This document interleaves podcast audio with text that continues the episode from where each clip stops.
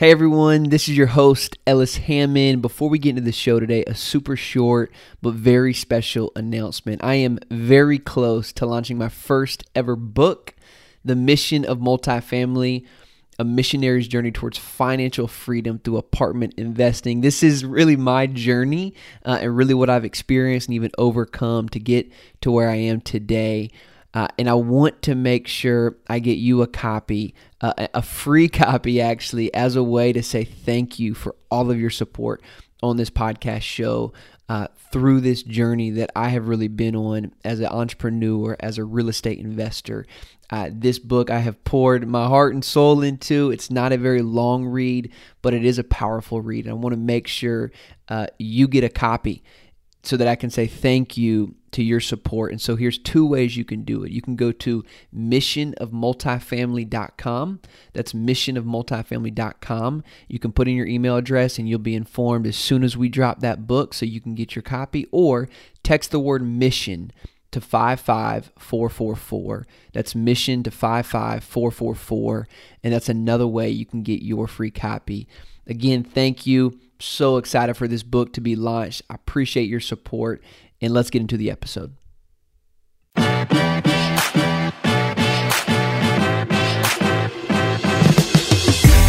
Welcome, everyone, to the Kingdom Capitalist Show, the podcast to help you as a Christian advance God's kingdom through your life, your business, and investing. I'm your host, Ellis Hammond, founder of the Kingdom Capitalist Mastermind. And with us today, we have an awesome guest that um, has been long anticipated. I was telling him on the show he's the most often asked about person, at least in my world. Uh, so excited to have him on the show. Another very successful podcast host, Mr. Michael Blank. Welcome to the show, brother. Ellis, what's going on? It's good to be here. hey, man. I uh, also got to say I didn't you this offline. I um, you're the, my favorite person to impersonate. Um, when it because you're you're you're you know I've listened to your show, the apartment, you know your syndication show so many times. Um, that I say it. I don't know, like I say it in my sleep sometimes. Welcome to the Michael Blank podcast. So will you just say it on my show for everyone? Welcome to the Apartment Building Podcast. I'm your host, Michael Blank. I'm really excited to here today. yes, I love it. I love it. I'm trying to develop my radio voice, Ellis. By the way, did you know? Uh, we won't go into this. We can talk off show. I got so much uh, fun stuff we could chat about. But man, I'm grateful that you're here. Um, Michael was gracious to have me on his show a few months back, and we chatted about bringing him on. And we just had a really great conversation about financial freedom and purpose beyond apartment investing.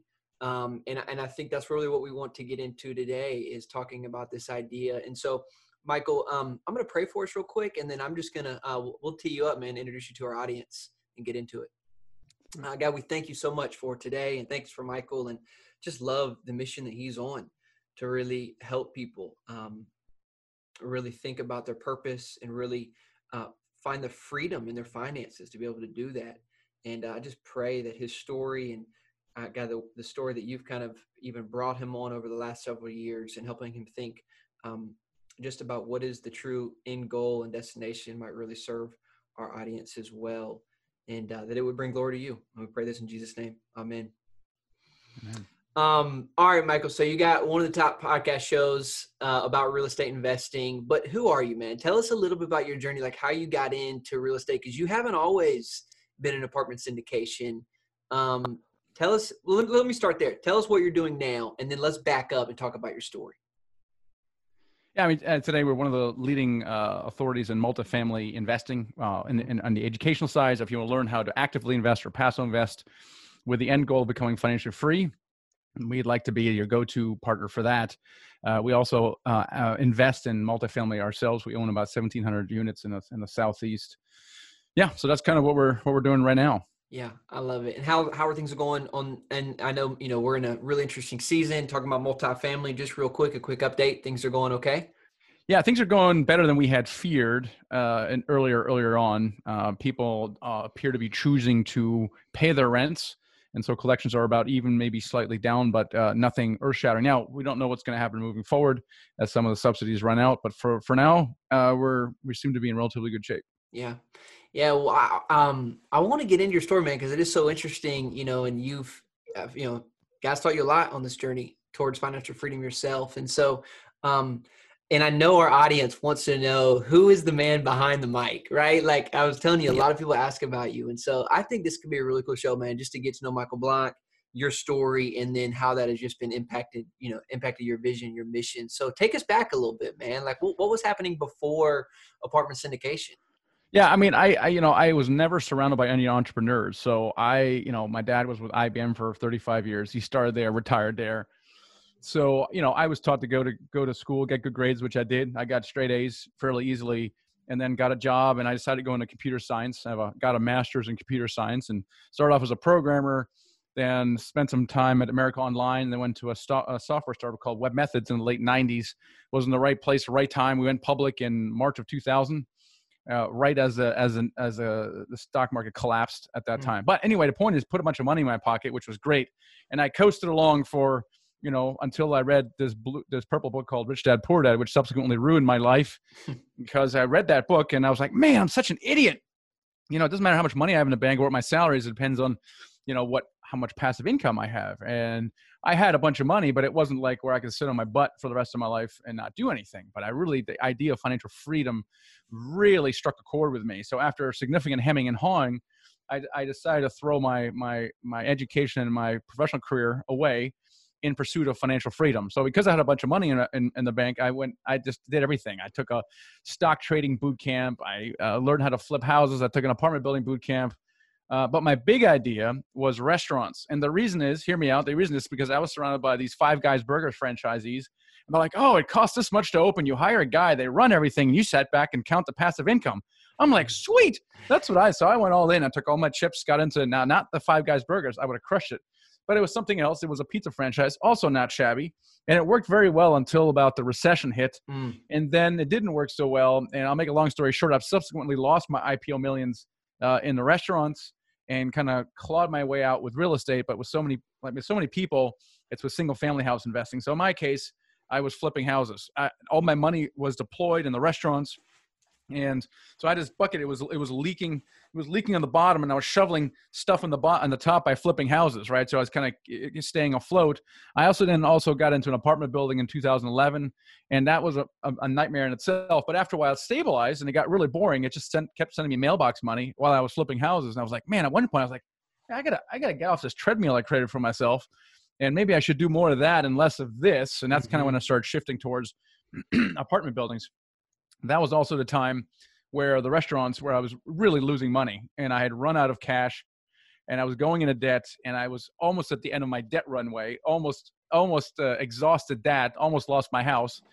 And so it was a, pretty stressful time for me. Mm. And I think that's really where my faith with God was really tested for the first time because I, I was going to church, read the Bible and stuff, but, but I really ha- never really had to exercise my faith in any meaningful way. Mm. Never really went through a challenging time. Losing all your money uh, and almost your house that that just tests your the your character. And apparently, I had some polishing that needed to be done uh, with me. What did you learn, Michael? The first thing I learned going out as an entrepreneur, like so many people, is that I don't control things. And I felt like uh, up to this point in my life, I controlled everything. I know if I studied hard, I get good grades. I know if I worked hard, I would get a promotion, or I played office politics, or did something. It was almost a cause and effect thing and so as a result, I felt pretty confident in myself and my own abilities. When I went out an entrepreneur, I no longer controlled things. I could uh, I could launch uh, a marketing campaign, but I couldn't I couldn't was actually come in restaurants and buy our pizza or buy again, right? Uh, and so I felt I felt a little helpless in that sense. You know, there was one we did all these marketing. We bought a, a franchisee, uh, a restaurant, and did everything. I had a great operator running the store and I knew marketing. So we did all these things. And despite everything we've done, sales didn't go anywhere for months. And it was unbelievably frustrating. Um, and so letting go control was a pretty painful uh, lesson. And I've had to learn that lesson several times since then. So yeah. lack of control is, is probably one thing. Well, um, the other thing I learned was um, being remaining calm regarding of the circumstance. And I had a lot of things go uh, not go my way, and and, and it kind of comes in waves, right? So, so you know, if something happens, something bad, and of course you resist it, and you get angry, and you get frustrated, and you get disappointed, and you get maybe get depressed, and then at one point, because you have no other choice, you kind of accept your new fate, and you paint like the you know the worst case scenario in your mind. You're like, Ugh, all right, fine, let me just operate here, and my worst case is here and I've kind of grown a peace with it. And then the worst case happens and it goes even worse in your worst case scenario mm. and hmm. you repeat the cycle of, you know, of agony. And so I I started asking myself the question rather than hemming and hawing and and and you know getting upset, I asked myself the question, what should I be learning right now? Mm. What is this lesson I need to learn? And I started developing more of a faith in God that there is actually someone who cares about me and he's not going to let me hit a wall. Some he's looking out for me in ways I don't understand. Yeah. And I had that once once I had that experience a few times, I was able to, thank God, develop a sense of calm around me. I used to have an, an amazing talent for worry. I really was. I was extremely talented at worry. And I'm a very analytical person. So in my mind, I would create different possibilities and branch off those possibilities and those possibilities and it was so uh, exhausting. I just couldn't sleep at all. You know, hmm. all the possibilities I could possibly, and it was a real problem. I prayed over for a long period of time, and thankfully, I've been cured of this now. I I don't have that problem anymore. Uh, but you know, being calm in uh, in a stressful situation because I know someone's watching out for me, uh, that has made all the difference. Wow, yeah, that's huge, man. So, um, to to pick up from there, then, so you had this big IPO you were sitting pretty, you make this big investment, you go to you know the valley and then the valley, the valleys. But now, like in some ways, like you're you're out of that. I mean, you have you know a couple thousand units under your belt. You're a leader in this apartment syndication world. You're a leader in you know talking about financial freedom. That's what I want to get into a little bit today. This idea of financial freedom. You talk about a lot. You've helped a lot of people start that journey towards financial freedom. So let, let me first ask you to define what you mean by financial freedom because you kind of pointed out there, but I don't think most people called it. What do you actually mean, or what do you help people understand what financial freedom really is? It's really a classic rich dad poor dad definition. It's really where your passive income equals or exceeds your living expenses, and it's it's really a milestone. And the question is, the milestone to what? So, is financial freedom the end all be all? No, it is not. It is a milestone to what exactly? Now, hmm. for many people, that is the milestone. That is the that is the goal. Uh, but that is not the end because what happens if you reach that, right? So you reach that and you're like, well, now what? Uh, and for me, it's a stepping stone towards empowering people to consider a life of significance, uh, to leave a legacy. I, I remember using, using to have. I, I know I, I was I was uh, in a state of semi-retirement, probably right before the recession, uh, uh, maybe even in 2000, after it stabilized and you know, I would have this conversation, deep conversation with people. Ellis, you know, you should really figure out what your passion is, your purpose, and live into that. And people were like, "Dude, what are you talking about, dude? I work like 55 hours a week. I come home at night, you know." I, I barely have enough energy to put the kids to bed, help with dinner, and then I like crash in, in front of the TV only so I can get up and do it again on the weekends. I do I do some errands and maybe I can rest a little bit only so I can get up and do it Monday. What are you talking about? You're so out of touch. And so I found it very difficult to have converse, meaningful conversations with people uh, who were not financially free because they're working all the time. But then interesting thing happens when I observe people who became financially free. They started, they they developed a temporary sense of confusion about them because they developed this vacuum in their brain that was formerly consumed by their full-time job and now it's no longer there and they struggle with their life and their identity even hmm. and and then once they get around that and maybe they buy some stuff and go on vacations and then they're like ah oh, what is this life? Is this all there is? Like, I'm getting kind of bored right now. And and most people then start asking bigger questions like, why am I here? And now instead of being consumed by work or other things, they actually have the the capacity to think about those, those things. And many then that they, they turn trying to figure out how they can best serve people. Like that's the bottom line. My observation is most people are financially free. You know, uh, they kind of check check themselves off. They put the oxygen mask on themselves and their kids and their wife, and they're like, okay, where else? What should I do now with my next oxygen mask? And they start looking outward, and they start podcasts and teaching platforms to write books. Uh, they get more involved in, in volunteer work, and that's the power of financial freedom. And and it, and money, you know, is an important thing. Expenses is a real thing. You can't just stick your head in the sand and say, oh, money is the root of all all evil. I'm I'm just going to ignore it because it's bad. No, it's not bad. It's just it's just a thing and you have to address it somehow and if you don't address it it's going to control you right. versus the other way around. And if you have money working for you and in this capacity of financial freedom it opens to you up to greatness almost. It kind of unleashes your full potential.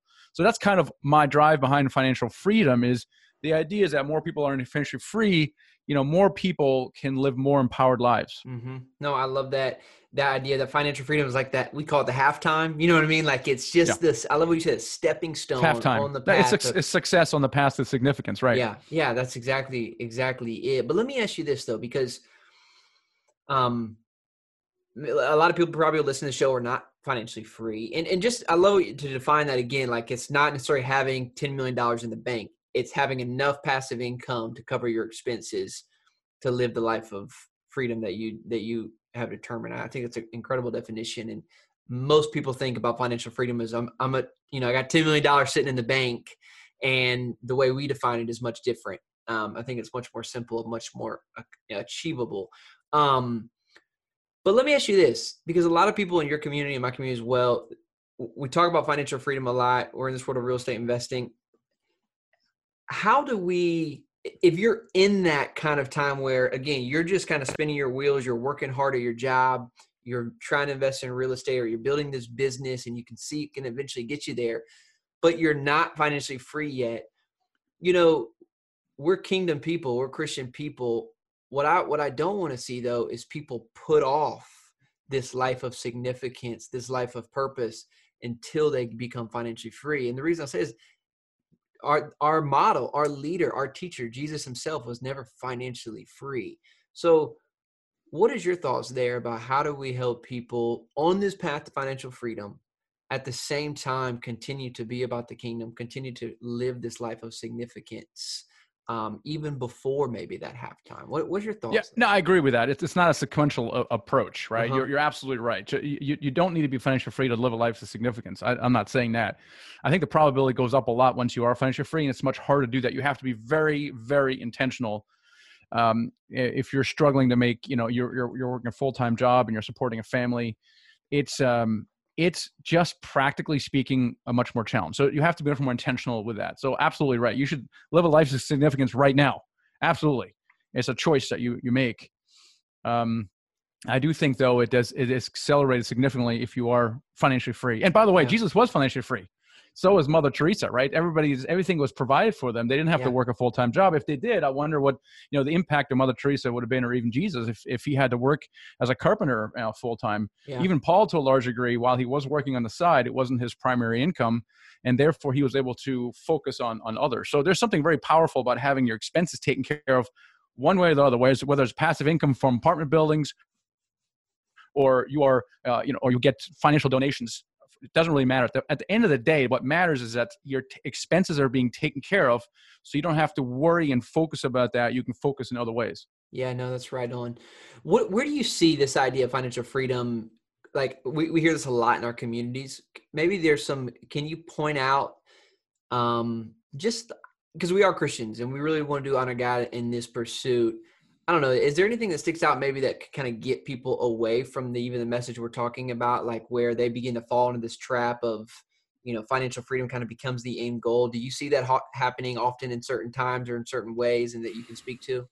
I don't know. I don't know about that. I, I see. I see more the. I see more the opposite, as in there's things that get in the way of them pursuing financial freedom, and it's normally things like fear mm-hmm. or busyness, uh, things of that nature. I think that's but I see most people getting, and, and of course, if that happens, it's also going to get getting away of a life of significance. It's the same thing. Anytime you're trying to do anything meaningful and significant in your life, it requires intention and focus over long periods of time. So I think that's more the enemy. The enemy is really fear, procrastination, busyness, uh, excuses for everything in life. There's financial freedom or living a life of significance. At the end of the day, they're both significant things uh, uh, that require uh, focus over long periods of time mm-hmm. and intentionality. What's the biggest turning point that you see, like that people got to get past when they kind of come into your community, your education community, you know, to start this journey? Like, what is that first pillar that they got to get over to really start on this journey? You know, it's interesting. It's it's really a decision point you know, we, we Christians talk about a conversion experience, and I, I and, and the reason we talk about conversion experience is because it, everything comes down to a decision point. I have this, I have this, uh, this sign here. Is a, a, Tony Robbins quote says, "It is in your moments of decision that your destiny is shaped." Mm. And if I trace back, especially because I study financial freedom, or when people decide they're going to get into multifamily like and many most people remember the precise moment they decided to get into multifamily it's typically uh, something life altering where they came to the realization that they can't be in the same place this time next year or in two years or in five years or ten years and something happened that is so specific where they said enough is enough and they make a choice right then and there that they want a different life and it's that fundamental and it's like that with anything, whether it's a conversion experience or, or, financial freedom. It's a it's a it's a decision point. And when someone now someone could tell you they made a decision, but they actually didn't, and you can always tell by the actions afterwards that they don't follow through, they fall fall away. They actually didn't truly truly make a decision. But people who actually truly have made a decision, uh, without exception, they then literally transform their lives because it can be no other way. They've made a decision, and it's going to be this way. And it's almost like God says, "Hey, good for you. You know what? I'm just going to grant you what you've already decided to be true in faith, and it so it shall be. Mm-hmm. And if you don't make that, you send mixed signals into the universe, and God's like, I'm confused. What do you want exactly? You know, I, I can't help you. right. You know, so the decision point is, in my mind, is absolutely everything. And yes, you can talk about tactics and things of that moving forward, but really, it's fundamentally you trace everything back to a particular decision moment or the lack thereof do you feel like do you often see that decision moment is included with some type of big action or what does that often look like? Yeah i agree. Yeah i, I would i would say so. If, if, you can you can always tell someone's made a decision by the action that they take mm-hmm. because like i said they've already decided something and so you have to naturally act from from that decision point. And if you don't you can ask yourself well did you really authentically make that decision or maybe did you lie to yourself or maybe you weren't clear about your decision? So yes absolutely the you know strong action follows any kind of decision. Yeah. Um, all right, I want to go. I want to get into a little bit of Michael Blank again because people want to know who who Michael Blank is, and so we talked about this before the show, so I feel okay asking this. But I get the question a lot, Michael. Is Michael Christian? He talks about these spiritual things so much in his show, so people want to know more about you, man. Like, you know, who is the Michael Blank behind the mic and kind of, you know, where is his journey at with God and, and then where is God leading you right now? And so I don't want to put the pressure on you too much, man, but I think people want to know, like, where are you? Who are you? You know, you can't pigeonhole me, Ellis. You can't. Yeah, I'm it. not, man. I'm not trying to pigeon, but I think people want to know. Who, I know you're trying, but uh, you know, who is Michael? I so here's here's I I I'm I, I'm I'm a Christian. I grew up Christian, mm-hmm. uh, but I have a, a, a bit of a unique view on Christianity. I think I think humans when as soon as they get the, the hold of the word of God, screw it up, especially over long periods of time.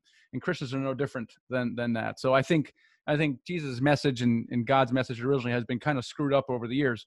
Um, I was very, I was involved in my, in my church. You know, obviously church attendance has been down over the last 15, 10, 15 years. And, and our, our pastor wanted to study this. So what we decided to do is to, is to, uh, is to, is to reach out and pull the audience about why there were not going to church or stopped going to church. And it was fascinating. It really was. First of all, there was a variety of different reasons people stopped going to church. It could have been, you know, hypocrisy or they didn't want to be preached at or blah, blah, whatever the reason was. Yeah. But they were all, when you asked the question, do you, do you believe in God? They would always say, well, of course. Uh, well, do you consider yourself a spiritual person? Do you pray? And they were like, yeah, duh. And that was odd, right? So me, it was odd. Um, I always associated one with the other. And, and, it, and it turned out that you know, you going to church does not necessarily mean that you don't believe in God or pray, even have a relationship with God. Now, I could question, you know, that you should probably be in a community of of of others to strengthen your relationship. But the thing that I thought which is designed to strengthen your relationship with God, which is church, apparently did exactly the opposite. So that was a head scratcher, right? Head scratcher to me. And so we started engaging people uh, in you know neutral areas such as the bar or the restaurant, the coffee bar, and we started attracting all kinds of crazy people you know, we had we had the uh, you know we had the agnostics, and that we had we had a uh, we had that the, the Hindus there. We had you know the former Presbyterian. And it's interesting. Within seconds, you know, when you meet a people and you you know you you small talk and you talk about stupid stuff, so, you know, the first thing, well, go ahead and introduce yourself. This is a, a round, a safe environment, meaningful conversation, no judging, blah, blah, blah. And he's like, go ahead and introduce yourself. And the guy would go on for 10 minutes talking about his childhood. And it was amazing that people opened up. And it was an interesting experience for me. And, uh, you know, sometimes, sometimes I think that we serve a bigger God than we think we do. Mm. That's all I got to say. I think he loves us a lot more than, than we Christians even think we do. And uh, so I have developed a little bit of a an odd Christian viewpoint, and I've I've reread the Bible in in from a this kind of odd viewpoint, and I can't find any. I cannot find anything that contradicts, you know, my otter viewpoint. Um, however, the interpretation is can be quite a bit different. So sometimes I struggle talking with traditional Christians over traditional uh, doctrine that I may have developed a um, a different view on in yeah. substantial amount of prayer. I don't want to get into it now because I'm not a yeah, theologian. Yeah, yeah. Well, what I love though, more, what's clear from what I can tell and getting to know you over the past, you know, six months or so, you have a big heart. You love people, and you're on a massive mission to really help people live a life of significance. And that man is has been so cool to watch. And, but I do think it's so, and I'm, i appreciate you just going there with me. And I, I, we did agree with that on the show that or before the show. But I think it's cool, man. I think people want to, you know, you you serve a big audience. You you have a purpose beyond just having people think about financial freedom. Like you are a leader for so many, and so you know, it's cool. I appreciate the honesty, man, of just kind of taking back the veil a little bit because it, it is interesting how many people ask me that. So anyways, man, I'm thankful for your platform and what you're doing there. It's pretty cool. You asked the other question, you know, kind of where am I going? I don't really know exactly hmm. that question. I, I always I always feel like God's preparing me for something and I don't really know exactly what it is. So I can't really answer that. There was a second part of that question. Um, you know, I don't I don't really know where this is all going. I don't know. I I was kind of I'm kind of some degree putting the next one step in front of the uh, in front right. of the other. Right. So um, we serve a lot of real estate investors on this show. There's a lot of investor folks on this show. In our mastermind, there's a lot of investors. I feel like what I've watched you do over the course of you know the last two years or whatever is really kind of build out a really strong pipeline of uh, we're going completely we're completely shifting topics by the way. This is the kingdom capitalist show so we can do that. Um, i want to help investors really think about growing their business. And so you deal with a lot of them you interact with a lot of them. You know a lot of folks come into this business and they kind of treat it like a side hustle right? They're investing business and they they're kind of looking for deals they're kind of raising money. What advice or what has is the systems that you really help people think and maybe kind of the first few steps to really help them think about their investing journey more as a business and not just a side hustle that you know what what is the difference there between someone who's just kind of messing around in real estate and someone who's actually really getting serious about pursuing financial freedom? It, it's, a, it's a good question that the truth is almost every business starts off as a side side hustle. Uh, you know even it's it's the only difference could be maybe the mindset and the way people approach it right? Some people say i'm gonna i'm gonna treat this like the business from day one and i'm gonna scale this to the best of my ability. Others are uh, really kind of start on the side and when when it produce, produce starts producing the income they then you know shift out of their full-time job i don't know if honestly ellis if, if one is better than than than the other i i think they all end up in the same place whether you start it and you think of it as a side hustle and it starts paying your bills and then you shift full time, or you say from day one, I'm going to create a business out of this. I, I don't know. I, it's in my mind inconclusive which is the better route. Want, I guess for those who want this to really start generating more passive income, they want this to become a business those steps and, being and the reason i say that is because time. you you can you can reach financial freedom literally with your first multifamily deal at least in, in my world and this is mm-hmm. something that i call the law of the first deal that says once you do your first multifamily deal of any size you will be financially free in three to five years. It's this universal phenomenon that I've observed. And so, therefore, all I have to do is inspire and help you to do your first deal. And it could be a deal of any size, it could be as small as a duplex, believe it, believe it or not. And that essentially sets the law in motion and that second and third deal basically follow in in rapid almost automatic succession. And most people uh, can meaningfully cover the living expenses in just three multifamily deals. So whether you approach that first deal as a, as a side hustle or a business doesn't really matter. What happens is though when someone does become financially free or they at least see the, see the light at the end of the tunnel they're like i need one more deal and i'm done. Once that happens at that point then they do shift in a in a meaningful way to focusing full time on on that away full time full time focusing on and at that point it does become a real business because they have their full-time focus on it. And people uh, contra don't st- uh, stop working hard. In fact they even work harder but now they're working for themselves. And now they really want to create something of significance that they can potentially pass on to their uh, you know to their to their children yeah, I love that. Um, for those who are, we got a couple of guys in there. You know, I like you've done a good job of this. You teach people doing this. This idea of raising capital, kind of creating leads for, regular for your business. What are some of the methods or even strategies you teach to help people kind of start generating a more regular, consistent flow on i mean let's say on both sides deal and capital i mean what does it really take to kind of get something consistent where you see you start seeing some momentum happening well consistency you mentioned it the, the, mm-hmm. key is consistency and so you are really doing do things that all that at the same time you're constantly analyzing deals and making offers and you're constantly talking to investors so the deal flow you really generate through brokers uh, you can send yellow letters all you want. You can go to the local courthouse, but those are all either advanced strategies or ones you should never use because they're not really high leverage. So it's really a matter of building relationships with brokers, and you don't need dozens of brokers feeding you deals. You need three or four deal uh, brokers who are feeding you deals on a consistent basis, and you got more deals than you know what to do with. So building, focusing on three to five top broker relationships is key. Uh, and then uh, also just having conversations with potential investors in the early on in a one on a one-on-one basis you know just as you're meeting people developing your your skill and how to talk about these things and then ultimately moving that conversation online and building an online thought leadership platform right so once you've raised $500000 a million dollars you're like you know how uh, you know i just i just spoke to 100 investors. How do i now reach a thousand investors? Right? And you can't do that with one-on-one conversations. And at that point you do start moving that conversation online and building a thought leadership platform. What are some ways people can get into this if they don't want to be the active operator themselves? And that's what I love about this is that we've been talking a lot about the active uh, side of things. How do I find deals? How do I raise money? How do I operate these deals? But the truth is, an almost uh, almost equal way to achieve the same goal of financial freedom, cash flow, wealth building is by passively investing in these commercial real estate, uh, what's called syndications and uh, you know the cash the cash flow is there. You actually have cash flow from these investments. You don't get that through the stock market. You have a consistent return which you don't get through the stock market. Stock market's up and down and up mm-hmm. and down mm-hmm. and you're like what's where's this thing going and um, and then you also have uh, amazing tax advantages that you don't have in the stock market, right? And so, really, the message is for people who have money to invest, who have probably traditionally invested it in the stock market, is man, you know, take a look at these alternative investments, and syndications is probably the best one. Certainly, from a tax perspective, it's the best one. Can we? And, can let me pause you because I think that's you. We have a lot of business owners, a lot of folks who are high income earners listening to this show. Um, what do you mean is so tax efficient? Let's let's let me give you a, uh, an example here. We got a ten million dollar property. They're going to put in a 100 to 150k into a project.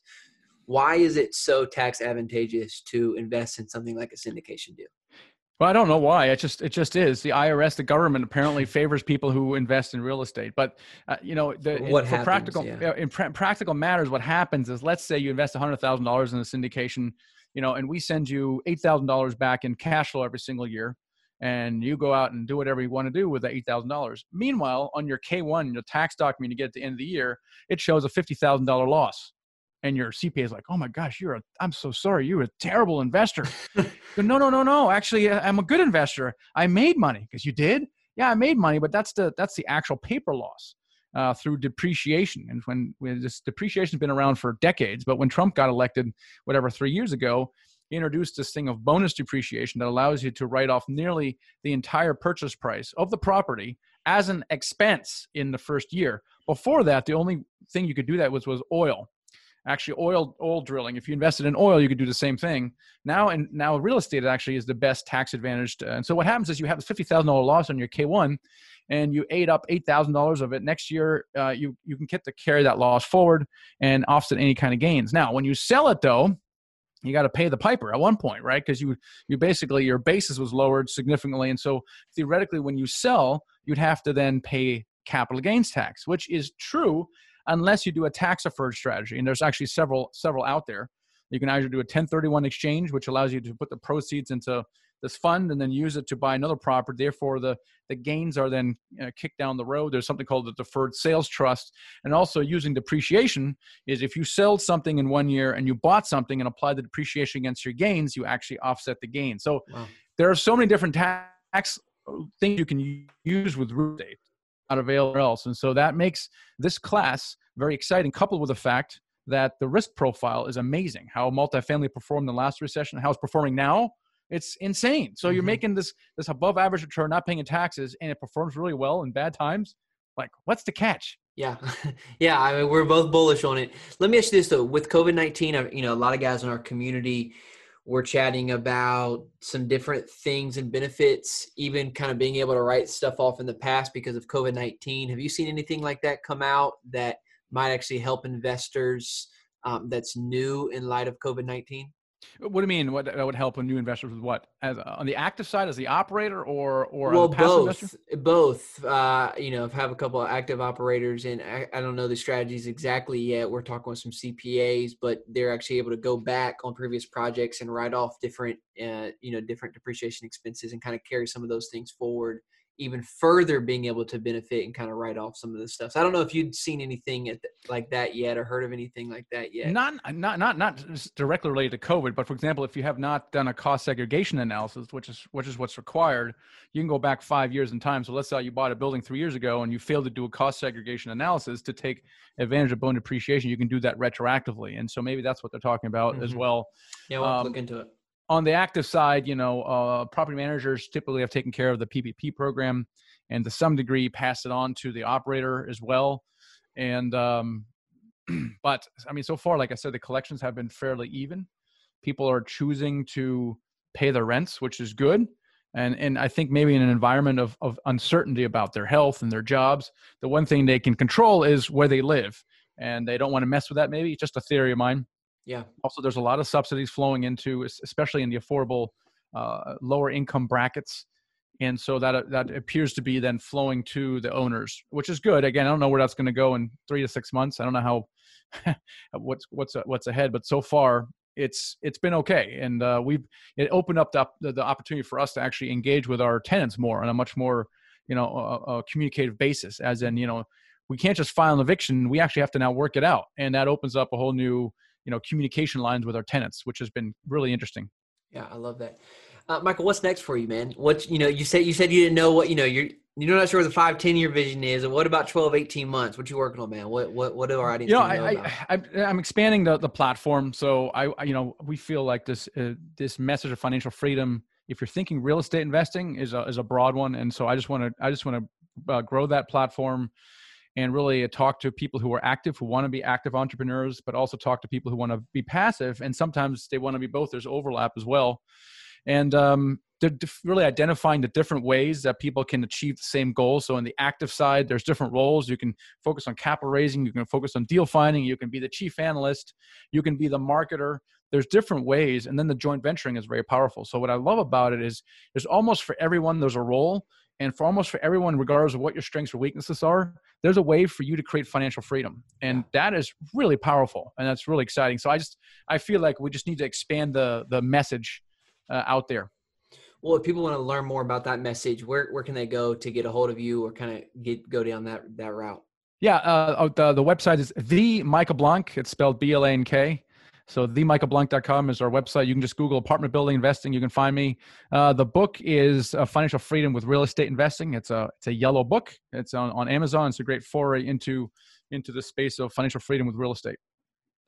Yeah, we'll put both of those on the show, and then you got a you got a virtual conference coming up, man. I, I think this will be out before that, so tell us a little bit about that, so guys can learn about this. Yeah, it's Dealmaker Live. Uh, the website okay. is dealmakerliveevent.com and it's July 15 to 18. It was going to be in Dallas, but gosh, now it's going to be online virtual. So we've been able to secure the same lineup of speakers. We're going to have some really cool uh, networking opportunities there. So I'm really excited about that. It's it's a whole new thing for everyone. Really, there's really no precedence. You know, we have like four weeks of history on the virtual conference space, so it's been kind of cool. But I'm really looking forward to it, and that's uh, that's going to be in July. Yeah, good luck, man. We did a big summit with Kingdom Capitalists back in April, and uh, it was great. Is the lot? honestly, I feel like it's more work to do a virtual summit sometimes than it is to do an in person, even though they're both a beast. But so I wish you the best in that. Listen, man, I I um I think we should do like some type of you know we should bring our communities together and do like a cruise or something. You know, like I feel like there's so much synergy here in this idea of you know going from success to significance wouldn't that be fun, man? Like, don't we need to do like just a, a cruise somewhere, or like just do something crazy? Cruise sounds good, you know. So I really com- combining the of is a, is a powerful one, and uh, really the first step for most people is a success step because they don't allow themselves to really think about the significance, but they they really belong together. Yeah. So the book Halftime you mentioned is a very powerful book that really puts those. So they they really belong together And you know, I need to start talking more about that. You know, financial freedom to what end? What yeah. what exactly? Why is that important? So I appreciate you, uh, you know, talking about this on on the show. Yeah, man. Well, I'm so glad to have you on. Thanks for just being open to chat about all kind of stuff. And uh, I know our audience is really thankful too, man. So definitely, guys, if you're not listening to Michael Blank's podcast show, go check that one out. Start with uh, I forget what number we were, Michael. We were um, so everybody can go. I thought it was just a really fun show we did together. Number um, 205 on uh, apartment building investing. Go check out that show with me and Michael and uh, check him out on his website, the Michael Blank, um, themichaelblank.com, right? Is that it? That's it. Excellent. All right, guys. Thanks again. Listen, if you enjoyed this, uh, go take a screenshot of this episode. Michael does a lot on social media. So do I. Um, tag us. Let us know what you thought of this show. Um, and that way we can continue to get this message out. And if you haven't already, leave us a five star review. That's how we're getting this message. That's how we're getting amazing guests like Michael. So please, please, please uh, take just a minute right now to go share this episode on social media and then leave us a five star review. We'll see you next week. Cheers. Hey, I hope you enjoyed this show today. If you want to learn more about our community, you're going to want to visit us at kingdomcapitalist.co. There you can find info on our private mastermind and even subscribe to our newsletter to get updates on new shows. And last but not least, land opportunities to get private trainings and coaching calls with the guest of this show. If you're enjoying this show, please take a minute to leave us a five star review and also share this with a friend. We'll see you next time.